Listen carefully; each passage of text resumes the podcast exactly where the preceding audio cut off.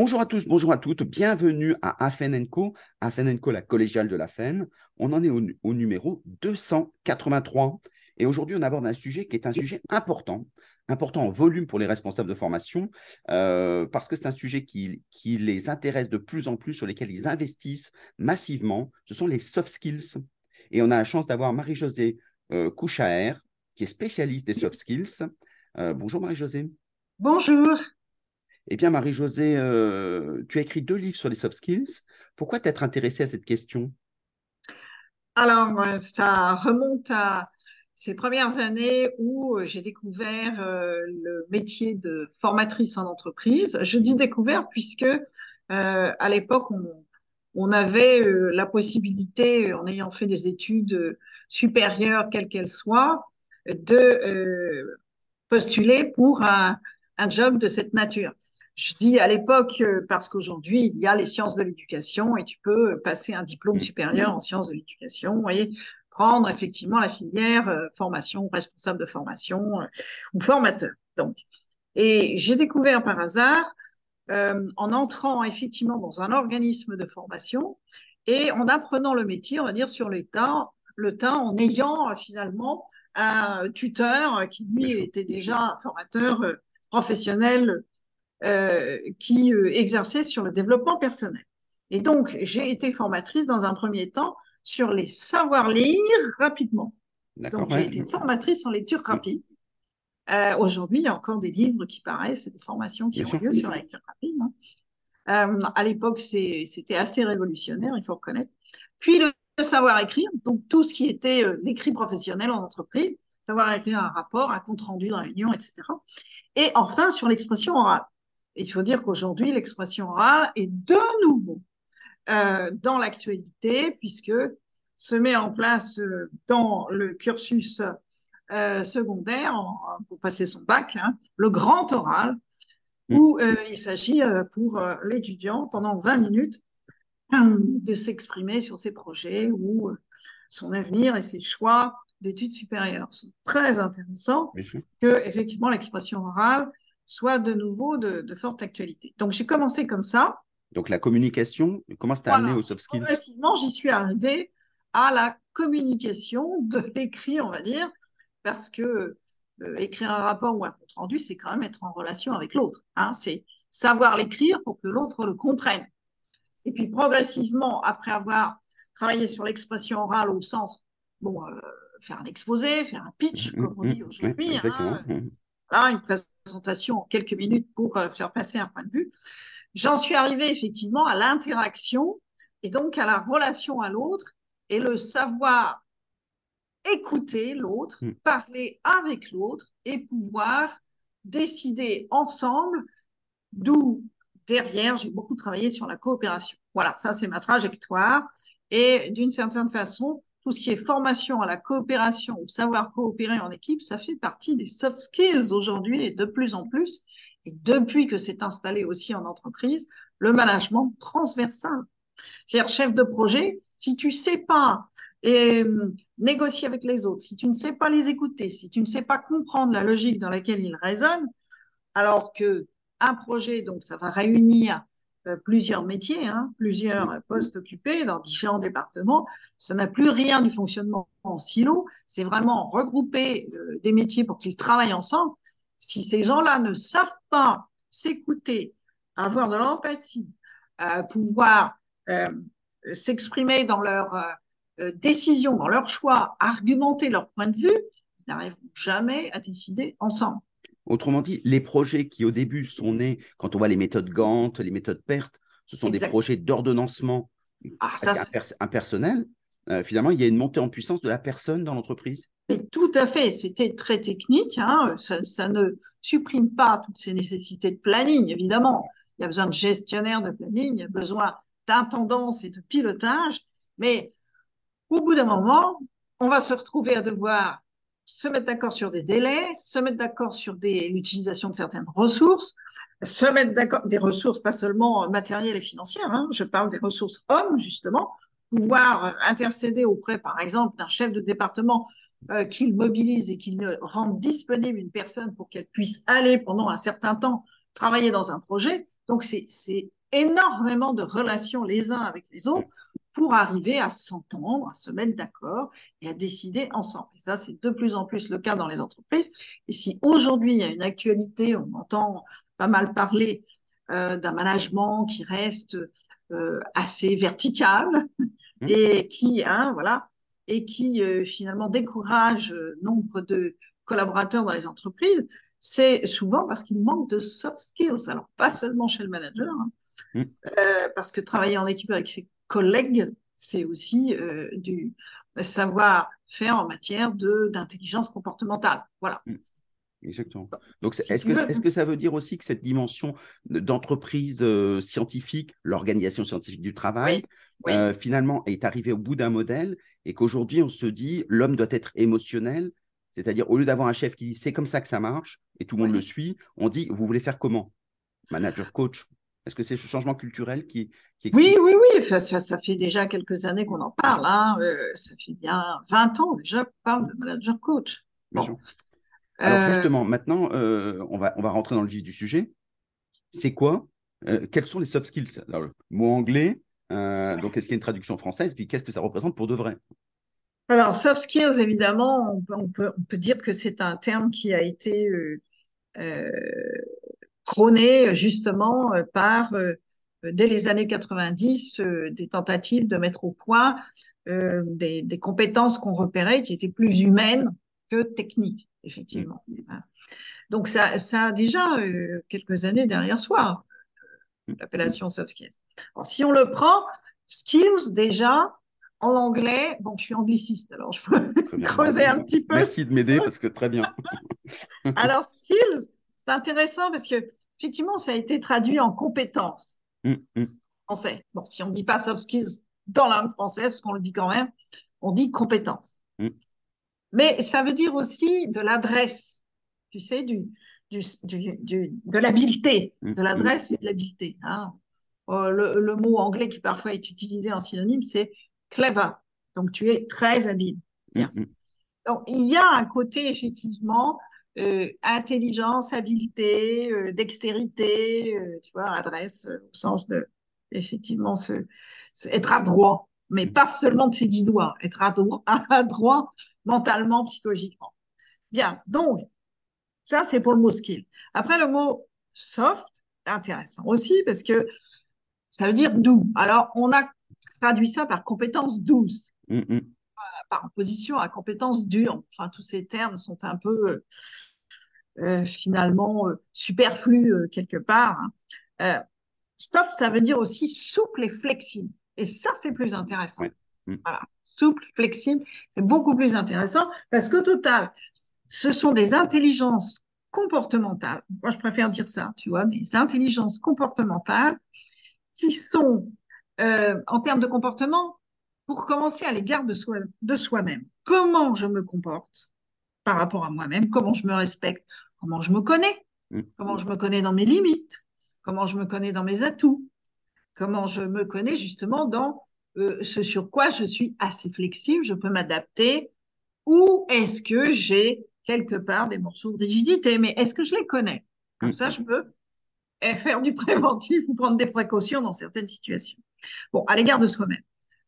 bien sûr, on en a beaucoup parlé après, une intelligence comportementale en relation avec l'autre. Donc, dans ma relation avec l'autre. Bien. Et puis, ce qu'il faut ajouter, c'est l'intelligence comportementale en situation singulière. C'est-à-dire comment je vais exercer finalement les deux précédents quand je vais me retrouver dans une situation particulière, spécifique, qui n'est pas toujours la même, qui mm. peut être plus ou moins difficile, justement.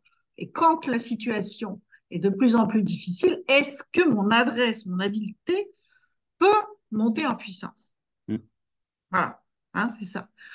Donc au total aussi, on dit parfois que euh, les soft skills, ça regroupe du savoir, du savoir-être et du savoir-faire. Bon, je dirais que quand ça euh, devient plus sophistiqué, on pourrait même parler du savoir-y faire.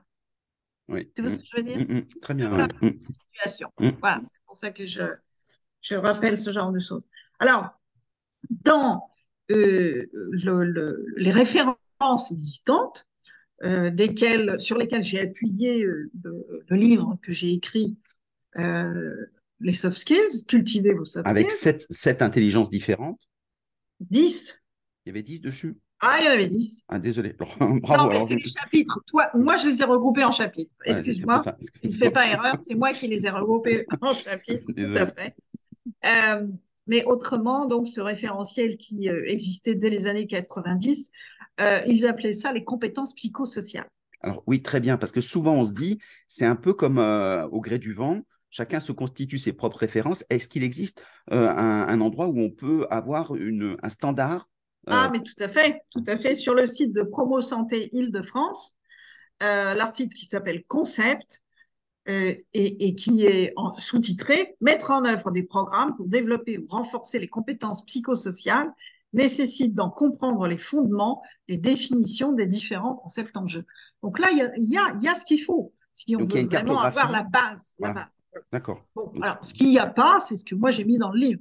C'est-à-dire, dans ce livre, j'ai ouais. mis des autodiagnostics Mm, Oui, hein, sur les différentes compétences que j'ai euh, pu construire moi-même pendant ma carrière euh, professionnelle de, format- de formatrice et euh, que j'ai pu valider Mm. au cours de tous ces groupes que j'ai rencontrés et avec lesquels euh, j'ai testé les différents diagnostics. Donc, ce qui est paru dans et ce le qui est très intéressant dans ces diagnostics, c'est qu'à la fois ce sont les tiens, mais c'est aussi Oui. ceux d'autres auteurs, donc plein d'auteurs qu'on connaît, euh, etc. Dans le premier livre, effectivement, dans le premier livre, on a effectivement un rassemblement, euh, les 70 exercices pour euh, euh, exercer les soft skills.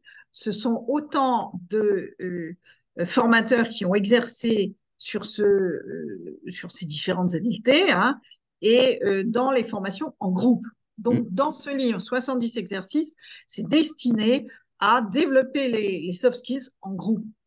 Voilà. Avec formateur ou pas formateur. On peut très bien s'emparer du livre et de la méthodologie qui est recommandée dans, dans ce livre pour euh, travailler en groupe. Un manager peut le faire avec sa propre équipe à partir de ce livre-là. hein. Mm. Voilà. Bon. Alors, les dix compétences en question, euh, est-ce que j'ai le temps de les citer? Oui, allez, on y va. C'est bon, on y va. Top chrono. Alors, je te les cite, non pas telles qu'elles sont forcément dans mon livre, mais telles qu'elles sont dans ce référentiel paru en 1993 exactement.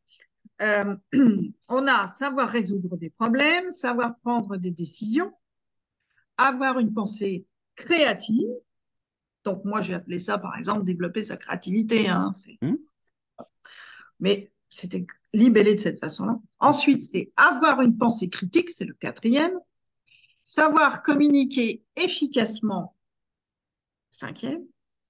Donc là, par exemple, on peut se dire efficacement, ah oui, alors c'est comment efficace? Et à quoi on reconnaît qu'on a communiqué efficacement? Hein, C'est ça qui est intéressant. Bien sûr, Dans mon livre, c'est là-dessus que j'appuie. exactement. On donne une définition d'efficacité, laquelle on donne, et à quoi on reconnaît que la communication aura été efficace. Le sixième, être habile dans les relations interpersonnelles. Avoir conscience de soi, avoir de l'empathie, savoir réguler ses émotions, et pour finir, savoir gérer son stress. Voilà les dix compétences identifiées, Oui. retenues comme telles. Enfin, avec plein de travaux de groupe qui ont eu lieu dans ces grandes institutions et sur lesquels ils ont fini par euh, énoncer ce référentiel. Ensuite, Ce qui- Alors, ce qu'il y a il y a sou- une- ce qu'il y a souvent quand on a des cartographies, c'est intéressant d'avoir une, une- une cartographie qui est présente, quitte à Ouais. en disant ça m'intéresse, ça c'est tout m'intéresse à fait. Donc, ce que Tout tu as fait, fait, dans ton livre. exactement ça. Hein. En 2001, ils ont euh, simplifié parce qu'il faut croire qu'à l'utilisation, c'était pas aussi euh, limpide. Et ils ont recoupé, recoupé les, euh, regroupé, pardon, les dix compétences en trois catégories. Et donc, ils ont appelé ça les compétences cognitives, les compétences émotionnelles et les compétences sociales. Voilà, on en est là. Hein. Et donc, de- à l'intérieur de- des compétences cognitives, euh, ce qui s'appelle cognitif, c'est ce que j'appelais tout à l'heure la conscience de soi, Mm. la capacité euh, de se maîtriser, d'où euh, beaucoup de formations qui ont eu lieu euh, depuis les années 90 sur le thème de ce qu'on a appelé l'assertiveness ou l'affirmation de soi. Mm. Hein? Bon. Donc là, euh, c'est les compétences cognitives.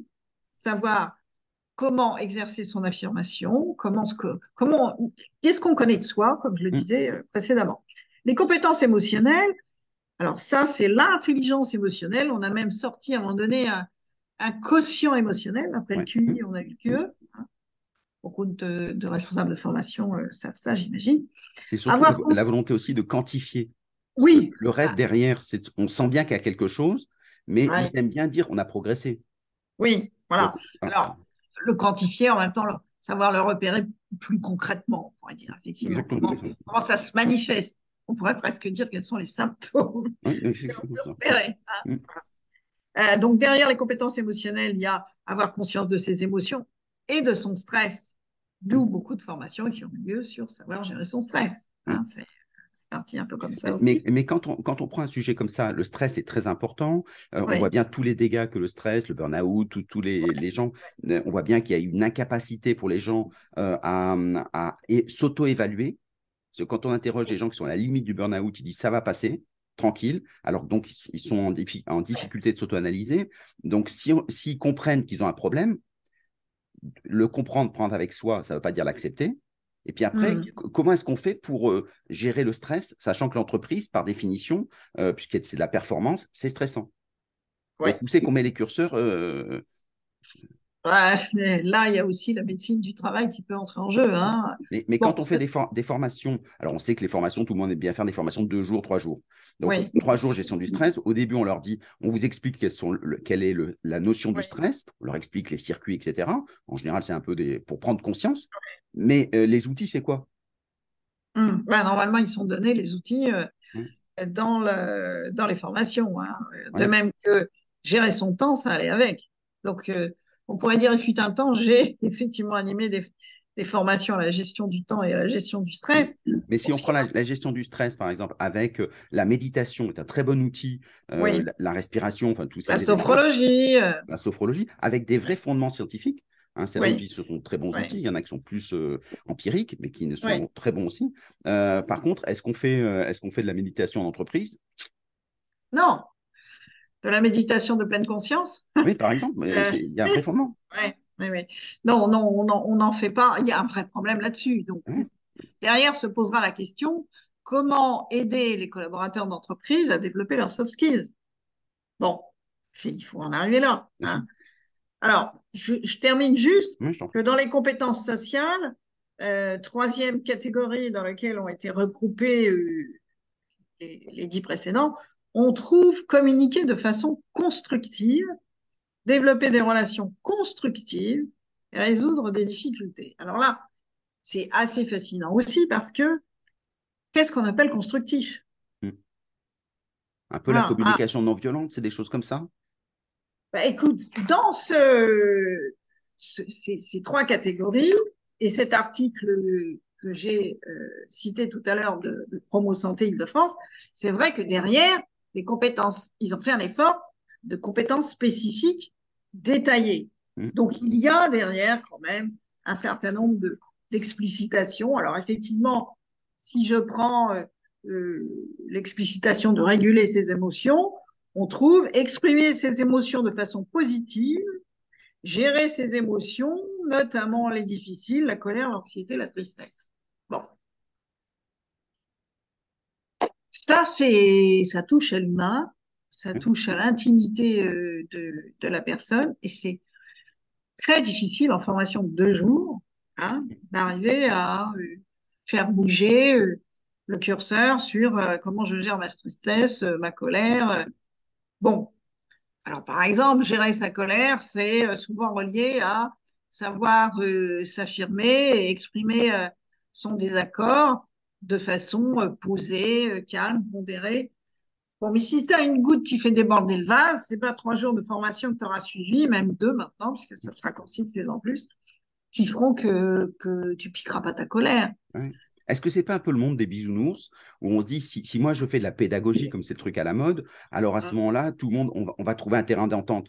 La réalité, le marxisme l'a montré, la, la socialité, euh, c'était une confrontation. Je ne suis pas d'accord, euh, je me fight. Euh, et donc, c'est, on on on peut pas trouver de terrain constructif. Ce sont les rapports de force, c'est toute l'histoire du XXe siècle, qui font avancer les choses Est-ce que c'est pas le fait de dire le nudge qui est souvent autour de ça Finalement, si j'enrobe bien le truc, ça passera? Bon, il y a toujours. Est-ce que tu fais allusion au risque de manipulation? Alors, ça peut être ça. C'est-à-dire qu'on demande à la fin s'il faut que ça on construise. Si moi, j'utilise ma contagion émotionnelle en disant euh, sincèrement, tu as bien fait de m'en parler, c'est une belle chose, etc. Euh, la personne se sentant écoutée, parce que vous voyez, euh, alors les gens ne voient pas parce qu'on est à la radio, mais donc je, mets des signaux qui montrent qu'on est en, écoute. Et, dans ces cas-là, je les amène à construire parce qu'à la fin, il faut, il faut qu'ils bossent. Certes. Alors, le... la différence va se faire dans l'intention. Finalement, quelle est l'intention de celui qui euh, exprime, s'exprime de cette façon à l'égard de l'autre. Mm. Est-ce que c'est une intention euh, fondée pour aider, on pourrait dire, à ce que l'autre se construise, mm. se renforce dans euh, ses habiletés qui sont les plus appropriées au poste qu'il occupe Est-ce que c'est une intention bienveillante, on pourrait dire hein? Ou est-ce que c'est une intention égocentrée? C'est-à-dire que ce que je fais, je le fais parce que euh, c'est aussi moi que ça va arranger si mon équipe travaille bien. Hein, et c'est comme ça que peut-être euh, j'obtiendrai ma promotion. Donc quelque part, si tu veux, l'humain, il a euh, ces tendances effectivement à travailler pour sa pomme mmh. ou à travailler avec l'autre pour arriver ensemble à quelque chose qui soit planifiant, épanouissant et qui laisse de part et d'autre un, sentiment qu'on a passé un bon moment ensemble et on a bien travaillé ensemble ou euh, on s'est bien baladé ensemble. C'est pas forcément travailler. Hein. Bien sûr. Donc c'est l'intention qui, qui mm. fait la différence. Alors travailler sur la sincérité, l'authenticité, euh, ça c'est aussi un travail de développement personnel où souvent ça passe par le coaching euh, mm. de la personne. Hein. Donc il y a des facilitateurs, coachs dans le métier qui est proche finalement de, de, ce que fait un psychothérapeute aussi, c'est d'accompagner quelqu'un sur un chemin de remise en question de euh, quels sont les choix qu'il fait, euh, quelles sont les intentions derrière ces choix et comment il les traduit à la fois pour lui-même, parce qu'il peut se faire mal à lui-même aussi, et à la fois dans sa relation à l'autre. Bon, alors, ça sort un peu du champ de l'information de deux jours ou de trois jours. si tu... C'est ça. Mais, et ça sort d'ailleurs, est-ce que ça sort du champ de l'entreprise? Est-ce que c'est le boulot de l'entreprise? Beaucoup de personnes disent non, ça c'est perso. Euh, c'est la frontière est difficile. Hmm. Parce que si l'entreprise souhaite que dans certains postes, euh, une personne soit en capacité euh, de, maîtriser ce qu'elle dit, par exemple, pense à quelqu'un qui est dans un poste de euh, euh, contentieux, règlement de contentieux. Donc, si tu es au téléphone et que tu appelles des mauvais payeurs, euh, que tu te fais insulter, ou alors, bon, effectivement, tout ce qui a été développé sur la communication non violente dans les services d'urgence, dans les hôpitaux, ou que c'est. En tous les cas, prenons dans l'entreprise cette personne qui est à un poste de règlement de contentieux et qui appelle pour récupérer euh, l'argent qui est dû. Euh, il faut quand même, si tu fais ça toute la journée de 9h à 17h, il faut quand même avoir effectivement certaines dispositions ou en tous les cas, euh, au moment où tu es recruté, les recruteurs vont faire attention à ça. Les recruteurs vont vérifier dans quelle mesure, en posant des questions parfois qui sont un petit peu pointues et, et dérangeantes, comment tu fais face à des situations difficiles, mm. comment tu as le, les ressorts qui te permettent de ne pas t'écrouler à la fin de la journée ou de faire un burn-out au bout de, effectivement, six mois d'avoir exercé ce métier-là? Donc, il y a de toute façon aussi au moment du recrutement à détecter quelles sont les dispositions en matière de soft skills de certaines personnes. Donc, ça, les soft skills intéressent non seulement les, les formateurs, les responsables de formation pour euh, les développer, les entretenir une fois que la personne est en poste, mais ça intéresse d'abord euh, au moment du recrutement pour ne pas se tromper de la personne à qui on va confier effectivement telle responsabilité, tel poste et, telle fonction dans l'entreprise. C'est ce que j'appelais tout à l'heure les soft skills en situation. Qu'est-ce que tu fais en situation? Comment tu sais y faire? Et si on veut que les gens soient autonomes, parce qu'aujourd'hui, la dimension agile, c'est ce qu'on leur demande de plus en plus, Oui, eh bien, il faut qu'ils aient ces outils-là, sinon ils ne sont pas autonomes. hein. S'il y a pas, si chaque personne qui me parle euh, me blesse euh, à un moment, je- j'encaisse les coups et je ne peux plus le. plus Voilà. aujourd'hui, on parle beaucoup et il s'agit de développer principalement les soft skills de sa relation à l'autre. L'écoute, l'empathie, maintenant, avant c'était un mot Hmm. dont tout le monde se disait, mais qu'est-ce que c'est que ce truc-là? On connaît la- l'antipathie, la, sympathie, donc euh, dans les années Hmm. 90. hein. Hmm. Et l'empathie, qu'est-ce que c'est que ça? Hmm. Bon, alors je ne sais pas si aujourd'hui euh, euh, la définition est bien stabilisée et que tout le monde comprend bien ce que c'est que l'empathie, parce que ça a aussi une relation avec, Hmm. une relation avec euh, l'expression des émotions. C'est-à-dire l'empathie, c'est non seulement comprendre comment résonne la personne qui est en face de soi, quelle, quelle est sa logique, quelles sont ses, ses, euh, ses idées préconçues parfois, quels sont ses préjugés s'il y en a, euh, mais c'est aussi euh, pouvoir comprendre quelles sont les émotions qui la traversent. Donc l'empathie, c'est et pas seulement dans l'expression. Si quelqu'un est en colère, effectivement, tu comprends qu'il exprime une Si colère. on l'écoute.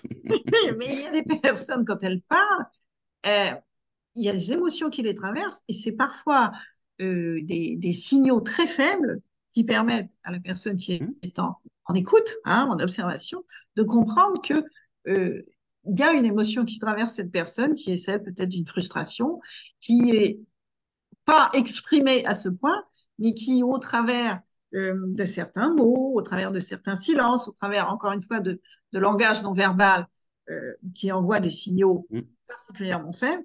Et c'est ça l'écoute, l'empathie, l'observation très fine de la personne qui est en face de soi. Ah, il faut du temps. Et c'est toute la différence avec la sympathie qui Ouais. prend la, la douleur, les émotions de l'autre, Tout à euh, fait. alors qu'en fait, l'empathie voit que l'autre est en souffrance et donc il peut être en situation d'aide parce qu'il est en distance. Exactement. Donc là, tu peux accompagner ton collaborateur ou ton collègue différemment. Mais pour ça, je disais, il faut du temps. C'est-à-dire, c'est Oui. La, la précipitation dans le travail de l'entreprise. D'ailleurs, c'est remis en question aujourd'hui. On parle du slow management aussi. On parle pas que du nudge management. On Mm. a eu parlé du slow management. Mm. C'est aussi prendre un certain temps. Alors, évidemment, avec la pression, la compétition, les délais, euh, nous sommes en, en, en pleine euh, incompatibilité Mm. hein, de, de, de pouvoir euh, euh, développer ou, ou, ou permettre à quelqu'un tranquillement de euh, faire fleurir ses habiletés.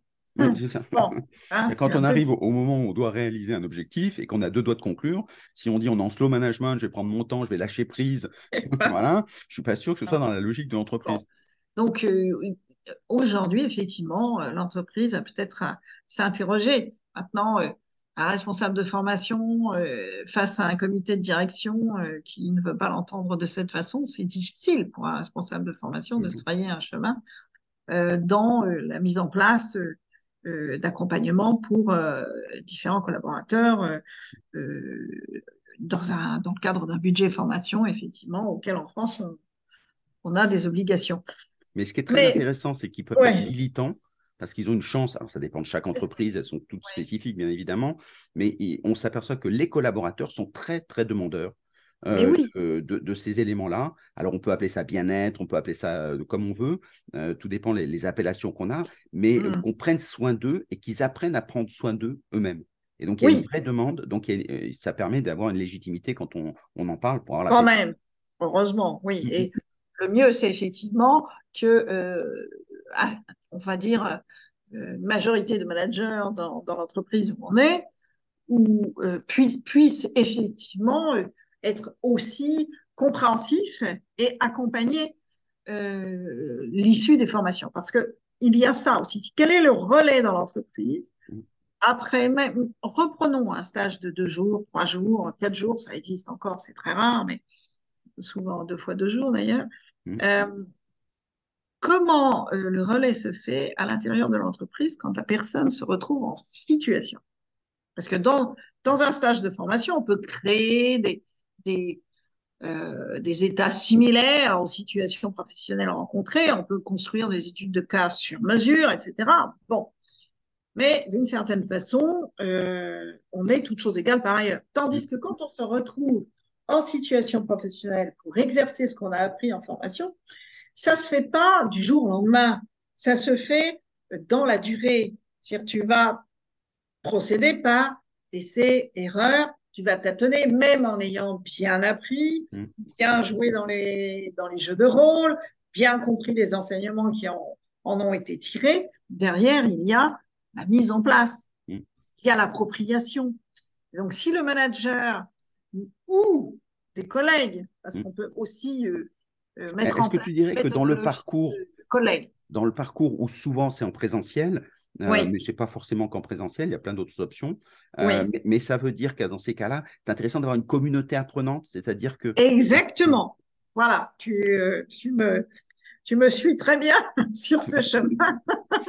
il y a l'entreprise apprenante, il y a la communauté apprenante. Et quand il y a derrière un relais de cette nature, c'est-à-dire on peut aussi s'entraider entre collègues. Donc il y a, il y a une sorte de, de, de coach collègue qui se met en place, hein, ce qu'on peut appeler aussi le co-développement. euh, euh, alors, on augmente les chances. Mais pour ça, encore une fois, il faut que ce soit accepté, que ce soit mis en place, que ça soit mis en place sous forme de méthodologie, qui soit effectivement supervisé par le service des ressources humaines, enfin la direction des ressources Tu, humaines, le service tu- tu dirais que, les premières étapes, quand on veut se lancer euh, dans, dans un travail de longue haleine pour, euh, sur les soft skills, tu dirais que la première étape, c'est de former des managers? Pour qu'ils soient relais ou, ou tu Ah, ça, c'est toujours la, la même question. euh, en tous les cas, il faut qu'ils soient impliqués. Est-ce qu'il faut qu'ils soient formés d'abord en parallèle? Bon, à une époque, quand donc il y a, il y a, oui, euh, une quinzaine d'années, voire plus, euh, tous les stages de gestion du stress, en tous les cas de gestion du temps pour commencer, qui occasionne euh, éventuellement du stress euh, quand on le gère mal, beaucoup de, de collaborateurs ont été inscrits dans ces formations.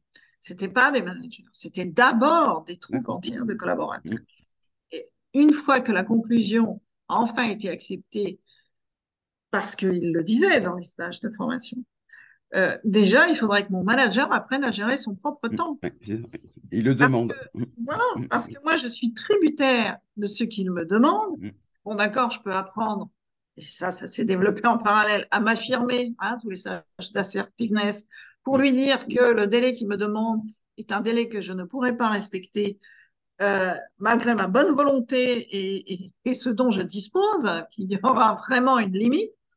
Bon, comment, comment je vais euh, pouvoir jongler avec tout ça Et c'est vraiment de l'habileté face à un manager qui exprime euh, une décision, enfin qui donne euh, un objectif, qui oblige à certaines pratiques derrière, et tout ça pour gagner du temps, selon lui. Alors que le collaborateur derrière, effectivement, peut se retrouver en souffrance parce que il sait plus par quel bout prendre le travail qui lui a été donné dans un temps aussi court Mm. en réalité. Bon. Donc, est-ce qu'il faut les former d'abord? Il faut que tout le monde soit bien conscient, et donc les soft skills, ça commence par ça, conscient des, euh, des atouts et des limites en la matière.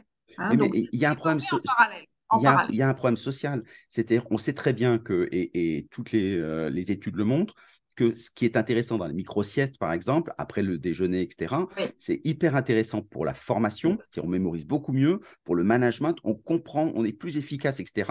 Quand on dit en France, dans les entreprises, on va, on va faire une salle de sommeil, euh, la majeure partie des gens disent non, on ne les paye pas à dormir.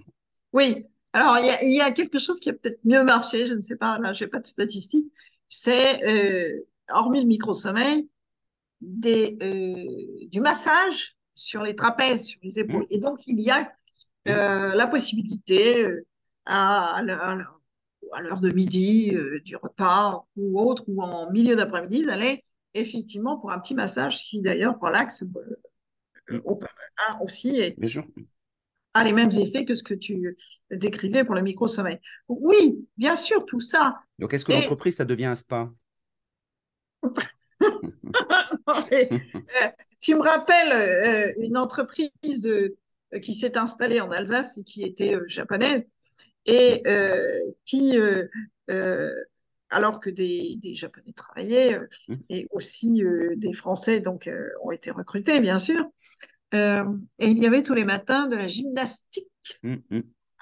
pour démarrer la journée avec de la musique. Mm. Et puis, on lève les bras, on saute, etc. Enfin, quelques mouvements. Qui, et ça dure cinq minutes. Et on refait pareil en début d'après-midi et ainsi de suite. Et les Français au début étaient assez tétanisés, on m'a raconté ça. Et, donc, ils, enfin, je disais, on a l'air ridicule. Enfin, c'est ça la mentalité française. On a l'air ridicule si on fait de la relaxation d'entreprise, on a l'air ridicule, etc. Et finalement, on m'a raconté qu'ils ont fini par s'y mettre et ils ont fini par comprendre qu'effectivement, c'était bénéfique. Mm. Bon, j'ai eu une autre anecdote comme ça qui était, qui a effectivement une quinzaine d'années aussi, si ce n'est plus, un étudiant chinois mm. qui était venu donc euh, pour un stage euh, et euh, le manager rentre dans le bureau à un moment donné et trouve le chinois accroupi dans un coin, donc les, les, yeux fermés en mm, train de faire une micro sieste Effectivement, et le manager à l'époque, il s'est dit, mais il a un malaise, qu'est-ce qui se passe? Mm, mm. C'est après qu'il a compris. Bon, bon, il y a effectivement dans la culture asiatique mm. euh, beaucoup plus de repères en matière de recherche de bien-être, le tai chi chuan qu'on voit dans, le, dans, les parcs, que maintenant des Français pratiquent, etc. La méditation pleine conscience, euh, bon. Mais ça reste, euh, pour certaines entreprises, de, ça doit relever de la sphère personnelle. Et mmh. ça n'est pas forcément à installer dans le collectif. Bon. Alors, ça va, ça va peut-être venir au 21e siècle. Mmh. non, mais je suis assez optimiste parce que. C'est-à-dire, tu, tu, dis qu'en fait, finalement, il faut soit des responsables de formation, parce que souvent, ils sont en posture et ils ont un budget de formation. Euh, ils peuvent être militants. Oui, bah, enfin, je veux dire, euh, après, c'est à parce que c'est pas commun dans le XXe siècle. de présenter un projet euh, au directeur des ressources humaines. Alors, quelle est la disposition du directeur des ressources humaines? Mais là, j'ai bon espoir aussi. Je suis assez. ça a bien évolué. Des regroupements de DRH qui aujourd'hui sont beaucoup plus lucides. Et puis la santé au travail, de toute façon, ça, fait l'objet aujourd'hui de, de, discussions et de, de meilleure clairvoyance en la matière. Donc là, je, je suis assez optimiste, heureusement. Bon, alors sur ces soft skills, je dirais que la méthodologie et le projet qui peut être présenté par un responsable de formation, c'est premièrement, euh, bon, mon, livre s'appelle Cultiver vos soft skills. Mmh. pour moi, c'est développer les soft skills. C'est pas forcément euh, les changer. Hein, tu vois, c'est mmh, mmh. cultiver, ça veut dire qu'on les a en soi Bon, alors il y en a certaines qu'on a déjà quand on est recruté, ça dépend de l'âge qu'on a, d'où on vient, mais même si on sort euh, très jeune de, de, ces, euh, de études, euh, on peut remarquer qu'il y a des soft skills en matière de relations interpersonnelles, de savoir s'affirmer, de peut-être savoir s'arranger, trouver des accords avec les autres, qui sont issus de d'expériences d'étudiants qui sont, par exemple, euh, l'association des, des, des, euh, des, élèves ou être représentant euh, de sa classe. Ou, ça peut commencer même très tôt. Hein. Tous, tous ceux qui ont été représentants de leur classe, élus par la classe et qui participent au conseil de classe, sont des élèves qui développent des aptitudes que d'autres ne développent pas. Mmh. Ah, donc, bon, si tu es effectivement hein, impliqué dans, du bénévolat, quand tu es étudiant, etc., ou que sais-je, tu développes des aptitudes en la matière. donc même pour la première fois sur le marché du travail, tu peux disposer déjà de soft skills qui sont repérables. Donc dans un premier temps, le responsable de formation, à mon avis, son projet, c'est de euh, détecter l'existant et donc de renforcer les habiletés existantes. Comme les postes sont différents d'entreprise, les habiletés existantes les, personnes ont été recrutées, elles ont été recrutées sur ce qui a été détecté comme habileté par rapport au poste qu'elles auraient à occuper. Donc effectivement, il y a euh, différentes euh, catégories de, soft skills qui sont euh, mhm. existantes dans l'entreprise. Autrement dit, les identifier de façon à pouvoir les socialiser. voilà, les identifier mm, mm. et les renforcer. Parce qu'il mm. peut y avoir certaines habiletés qui sont mises à rude épreuve. Je te parlais tout à l'heure d'un poste de, euh, règlement de contentieux, bon, au bout d'un moment, on peut s'essouffler. Donc, mm. comment la personne, on va l'aider à renforcer, à effectivement recharger ses batteries, mm, mm. renforcer les habiletés existantes. Ensuite, euh, effectivement, parce que l'entreprise évolue, parce que les métiers évoluent, c'est bien une des critiques qui est posée aujourd'hui, le manque de formation hein, de, de, tribus entières de, collaborateurs. Le, le, deuxième, la deuxième piste à travailler, c'est ajouter des habiletés. Donc, on parle de la, de la gestion des évolutions de carrière, hein, euh, comment effectivement ça s'inscrit, d'anticiper sur les habiletés à ajouter à certaines personnes qui vont euh, avoir leur poste qui va évoluer ou en reconversion, etc. C'est toujours d'actualité, ça. Les, enquêtes montrent, par exemple, que le, les gens qui sont heureux, qui ont un, haut degré de bonheur, sont des gens qui réussissent. Euh, donc, ça veut dire, est-ce qu'on doit former les gens au bonheur dans l'entreprise? Euh, dans quel sens tu l'as mis? Parce qu'ils sont heureux, ils réussissent ou parce qu'ils réussissent Alors, les gens qui se déclarent heureux, alors il y a plusieurs façons de voir soit les déclarations, soit on voit qui, sont souriants, etc. On s'aperçoit que quand on les met sur, euh, sur plusieurs années, ce sont des gens qui, qui réussissent beaucoup mieux que les gens qui sont identifiés comme tristes. Et donc, ça veut dire qu'on sait très bien que les gens heureux, soit parce qu'ils ont une contagion euh, de bonheur ou des choses comme ça, euh, soit parce qu'ils ont une détermination, on ne sait pas bien expliquer pourquoi, mais les gens qui sont identifiés heureux, quand on les met sur 5, 10 ans, voire 20 ans, euh, on s'aperçoit qu'ils réussissent beaucoup mieux, ils ont des carrières beaucoup plus belles que les autres. Donc, il vaut mieux être heureux que triste, ce qui n'est pas bête en soi. Oui, oui, j'abonde, j'abonde complètement. et, aujourd'hui, il y a pas mal de gens qui disent, surtout les anglo-saxons, l'apprentissage du bonheur, passe par l'entreprise. Donc les, Chief Happiness Officer. Je ne sais pas si on apprend le bonheur. Apprendre le bonheur, c'est bizarre. Hein.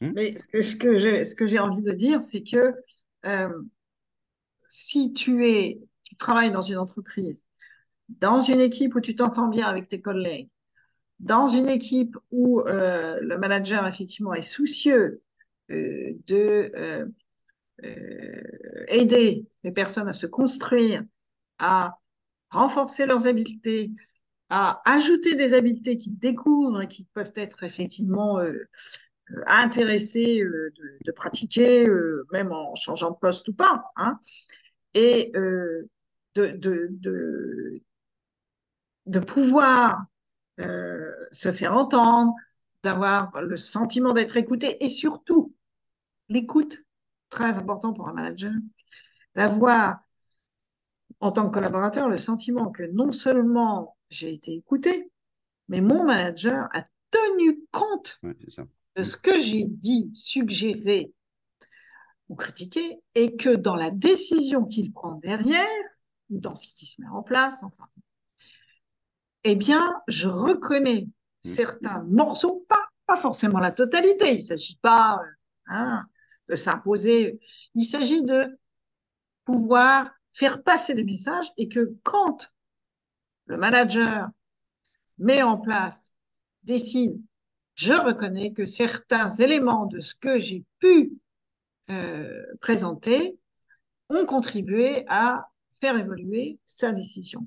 Mmh. Et, dedans, je le vois, je le sens, je l'entends, je le reconnais, je l'observe. Et ça, c'est ça, écoutez. Et ça, ça hein? favorise l'engagement et l'adhésion euh, au. Mais complètement, parce que derrière, ça veut dire que j'ai contribué à cette euh, décision. Hein. J'étais une partie prenante, donc j'ai été engagée dedans. Mm. Et j'ai envie de continuer. Parce que ça, c'est aussi ce qu'on appelle la reconnaissance. Quel est l'être humain qui n'a pas besoin qu'on lui envoie des signes de reconnaissance, qui n'a pas besoin d'être reconnu par l'autre. Voilà, on ne peut pas vivre, survivre sans être reconnu par les autres comme ayant le droit de vivre, survivre et d'avoir ses propres opinions et puis de pouvoir effectivement euh, apporter des éléments à l'édifice euh, qui se met en place. Mm. C'est ça le, fondamental de, du fonctionnement humain. Hein et, ça redonne de l'éthique à l'entreprise. On dit Mais bien sûr, hein. bien sûr, bien sûr, je suis complètement euh, de ton avis. Alors derrière, pour terminer sur la méthodologie du responsable de formation, si euh, effectivement des formations sont mises en place pour développer certaines soft skills issues des, des, euh, des appellations euh, qu'on a citées mmh. au tout début hein, de notre échange, ce qui est important, encore une fois, c'est qu'il y a un relais dans l'entreprise. Et surtout que ça soit en régularité. C'est-à-dire, c'est aujourd'hui, je suis prête à dire, c'est la vie totale au travail doit être parsemée de formation, d'entretien, de ces soft skills. Et donc, le co-développement, les communautés, euh, les communautés apprenantes, euh, s'aider les uns les autres à mettre en place, c'est ce qui est euh, finalement le plus efficace, on va utiliser le mot efficace, pour que ces habiletés euh, s'installent durablement chez quelqu'un, quel que soit le métier effectivement qu'il exerce. Et alors pour ça, très concrètement, je conseillerais un jour par mois de travail sur le sujet. Alors, soit le manager avec son équipe, soit une fois qu'un stage a été suivi, deux, trois jours sur, euh, je ne sais pas, les émotions, le stress, la gestion du temps, que derrière, il y ait un jour par mois de rencontres en équipe. Alors, c'est pour ça que je confirme que les managers doivent être aussi euh, embarqués dans, dans l'affaire et qu'ils euh, soient euh, des accompagnateurs peut-être, ou que ça se fasse en co-développement entre collègues, mais que ça soit officiellement mis en place.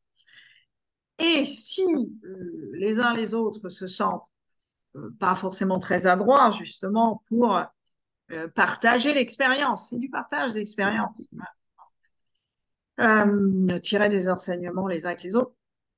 Aujourd'hui, un formateur peut devenir, et c'est peut-être même, on va dire, le, le futur du formateur, c'est d'être un, un accompagnateur facilitateur facilitateur de la mise en place de euh, ces soft skills et de l'entretien de ces soft skills.